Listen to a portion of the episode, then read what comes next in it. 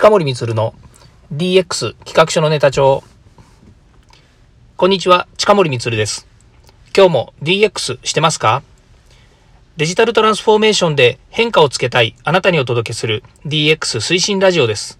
毎日配信していますので、よかったらフォローをお願いします。さて今日は、えー、企業が DX の新部署設立や CM で DX を打ち出してきましたが、その背景はというお話をします。このお話ですね、え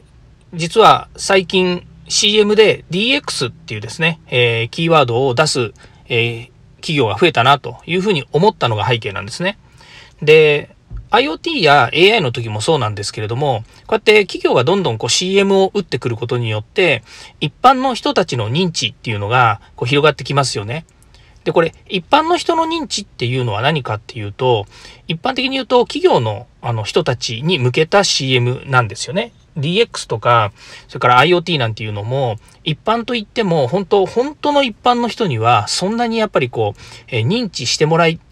もらうことにたやすい世界ではやっぱりないと思うんですよね。DX、デジタルトランスフォーメーションっていう風なキーワードを出しても意味がよくわからないですよね。でも DX っていうこのキーワード自体、まあ、デラックスっていう風にね、みんな思っているわけですよね、キーワード自体は。で、そう考えると、この DX っていうものがデジタルトランスフォーメーションっていうことなんだっていう風に認知をしてもらうってことにおいては、とてもいい効果になるんじゃないかなというふうに思ってるんですね。なので、私は大賛成。で、しかも、テレビの CM って安くないんですよね。やっぱり一発数百万円かかる。から、えー、半期とか年間通したら、企業にとってはね、数億円かかるわけですよね。まあそうなると、えー、一部上場企業とか、新興企業の中で、本当に CM を持ってですね、えー、打ち出したいという人しか、実はできないんですよね。これ数日前に、あの、ちょっとお話ししたことなんですけれども、やっぱりこう、CM の影響力ってすごく大きくて、CM で言ったことがもう直接脳みそに焼き付いちゃうんですよね。例えば、早い、安いとかね、えー、品質がいいとかっていう風に CM で言われちゃうと、もうそれが頭の中にあって、共通言語のようになってきちゃう。こういうのがあるわけですよね。なので、企業がこう CM を打つっていうのは、ある意味、えー、皆さんの脳みそにですね、すり込もうというですね、サブリミナル効果とかですね、まあ、そういった感じのものに近いのかなというふうに思っていて、えー、まあ、これはですね、一つは、ま CM とかもそうなんですけど、企業の中では広告って予算なんですよね。ですから予算が成立しないと、こういう大きなお金っていうのは動かせないってことになりますよね。となると、えー、大体、え、予算成立するっていうのは、3月末の決算の会社が多いので、そうすると4月から新しい期になって、で、さらにそこで予算申請が始まって、まあもう予算申請っていうか、予算作るのはやってるんですけれども、実際に申請して、えー、スタートするっていうのが4月以降ですね。まあそこから企画して、えー、発注して、物ができてスタートするっていうと、まあ、今時期かなというふうな感じですよね。まあ今時期っていうのは6月とか7月ぐらいということですね。まあ、もう一つが、えー、政府が大体予算がですね、確定するのが大体6月ぐらいですよね。えー、国会承認が降りて予算確定します。で、そうなると、国もやっぱりこう動いてくるわけですけども、事前にこの DX っていうものがどれだけの予算がついてるのかっていうのは、あの予算の原案っていうのがあるので、わかるわけですよね。そうすると、今何をやるべきかっていうのは企業も抑えられるし、まあ、国が動くことによって企業が何を動くのか、まあ、そういうトレンドみたいなものがやっぱりあるんですよね。で、そういうところで、え企業が新しい部署の設立、つまり DX っていうもの、今ですと、え地方業者に対する DX っていうのはかなり予算取ってるんですね。えー、これは、例えば、あの、市とか、区とか、県とかが、えシステムを入れ替える。で、システムを入れ替えるっていうのをどういう基準でやるかっていうと、まあ、方向性としては DX 推進でいこうというふうになるわけですね。つまり、今までにない新しい、えことを行おうという中でシステムを導入したりとか、プロセス変えたりとかっていうことをやるわけですね。または、まあその単純にシステムだけの話じゃなくて、例えば行政の中での、そうですね、交通行政を変えよう。例えばバスのところとかタクシーのこととか電車のこととかっていうのを DX を通じて、え、もっと良くしていこうと。さらに言えば、えー、今までないようなですね、新しい取り組みにしていこうというふうに考えるわけですよね。まあ、そういったところにコンサル会社であるとか、SIR であるとか、メーカーさん、ベンダーさんっていうのはですね、やっぱりこう、なんていうんですかね、聞く耳立ててるじゃないんですけど、あの、なんとかですね、そこに潜り込もうと。やっぱり大きいですからね、予算っていうのはね、国の予算っていうのも県、県自治体の予算っていうのは本当大きいので、で、そういうのもね、やっぱり国からやっぱりこう、地方行政に行く地方創生交付金とかですね、ああいったもののように大きな予算をしっかりとつけて、で、地方は地方で自分たちの地場で、やはり皆様の税金を預かりながら、国から回してもらう、そういう交付金を通じてですね、えー、自分たちがやりたいこと、実現したいこと、えー、住民に役立つことっていうのを実施するわけですよね。ということで、元に戻すと、えー、6月決算が終わって新しい期になったので、何をもって、こう、新しいことを始めるのかっていうことにですね、えー、なるわけです。なので、新しい部署を作ったりとか CM を打ち出したりっていうのはそのことがあるんですね。それから、大体ですね、大きなトレンドっていうのは2年、2年後ぐらいに来るんですよ。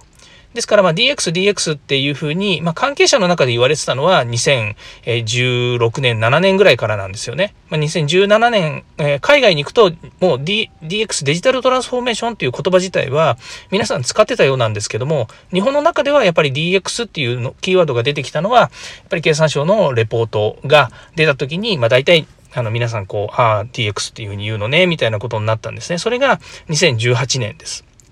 で、2018年から、えー、こういったその DX っていうのが出てきましたけども、それがまあ大体 2, 2年後、えー、2020年ぐらいに、まあ大体こう、関係者の中から、こう、業界の中にこう、えっ、ー、と、認知がされてくるんですね。で、特にこの DX っていうのは、えー、IT 業界とか、それからまあ、その、デジタルっていうからにはですね、え IT に強いとかシステムだとかっていうところだけじゃなくて、企業の文化や、それこそマネジメントを変えましょうっていう話になるので、一般ユーザーも巻き込んでる話なんですね。だからどっちかというと巻き込んでるというよりは、一般ユーザーが取る、取り組むべき課題としてデジタルを推奨する、推進するっていうことになるんですよね。で、まあビジネス、当然経営者とか経営層とか会社全体がそのデジタルを活用しますっていうことになるので、本当にもうこれユーザー企業が自ら実践をするっていう形になるんですね。となると、本当に今の DX っていうこの流れは、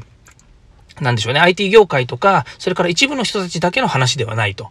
ただ、まあ、どこにお金が流れていくかっていうとね、あの、そういったね、あの、それに DX っていうのをビジネスとしようって言ったところにやっぱり多く流れていくっていうのは、これはまあ地面の利かもしれませんけれども、ただし、えー、それをやろうとしてるのはもう大きなマーケットになるわけですよね。ということで、トレンドがだいたい2年遅れぐらいに来るので、まあ、2018年ぐらいのものが今2020年について、まあ、コロナっていうこともありましたのでね、2021年、ちょうどですね、今、まさにこの DX っていうものが、えー、皆様が皆様ですね、こう皆さんと共有できる、えー、スタート地点になったのかなというふうに思うんですね。そうなんです。で、まあ実際はですね、あの、どう、本当にどういうことかっていうとですね、やっぱりこう DX ってなんかよくわかんないですね、もやもやしてるんですよね。で、えーそのもやもやしてるものっていうのは何かっていうと、まあ、デジタル化もそうですし、それから、えー、こういったね、えっ、ー、と、DX を司る技術、テクノロジーっていうもの、こういったものはもう、過去からですね、どんどんどんどん進化しながら、まあ、手を変え、品を変え取り組んできてるわけですよね。で、さらに今回は、こう、えー、経営者がもう自ら実践をしましょうということで、デジタル推進をしようということになってるわけですね。なので、えー、デジタルトランスフォーメーション、DX って言ってますけど、実際にはビジネスデジタルトランスフォーメーションになっているわけですよね。な、な、ならなければいけないわけなので、まあそういうところからいくとですね、えっ、ー、と実は、まあトレンドっていうのはですね、えー、そうなんです。あの、えーまあ、トレンドがどんどんどんどん作られていくということにはなるんですけれども、まあ、実際には手を変え、品を変え、名前を変えですね、えー、自分たちがやってる実践していくことっていうのはそんなに変わらないんですよね。ただ、えー、そこに国がやっぱり予算をつけたりとか、自治体が応援してくれて、人も出し、人もの金が出てくるということに、やっぱり一緒に乗っかってやらないとですね、なかなか、あの、自分たちだけで、本当にもう自前主義でっていうふうなのは難しいんですね。やっぱり人の手も借りなきゃいけないし、分かってる人たちの協力も得たいし、ね、なんなら、えっ、ー、と、行政と一緒にやることによって、プラスアルファですね、1たす1は N になる可能性があるということもあるので、まあそういう意味では、本当にブームに乗っていく、トレンドに乗っていくっていうことはすごく大切だなというふうに思います。ということでですね、DX ですね、まあどういう背景で今こういう状態になっているのかということについて、今日はお話をさせていただきました。ここまで聞いていただきましてありがとうございました。またですね、えー、次回から DX に役立つ話題を提供していきます。よかったらいいねやフォロー、コメントお願いいたします。そして過去回もぜひ聞いてください。近森光でした。ではまた。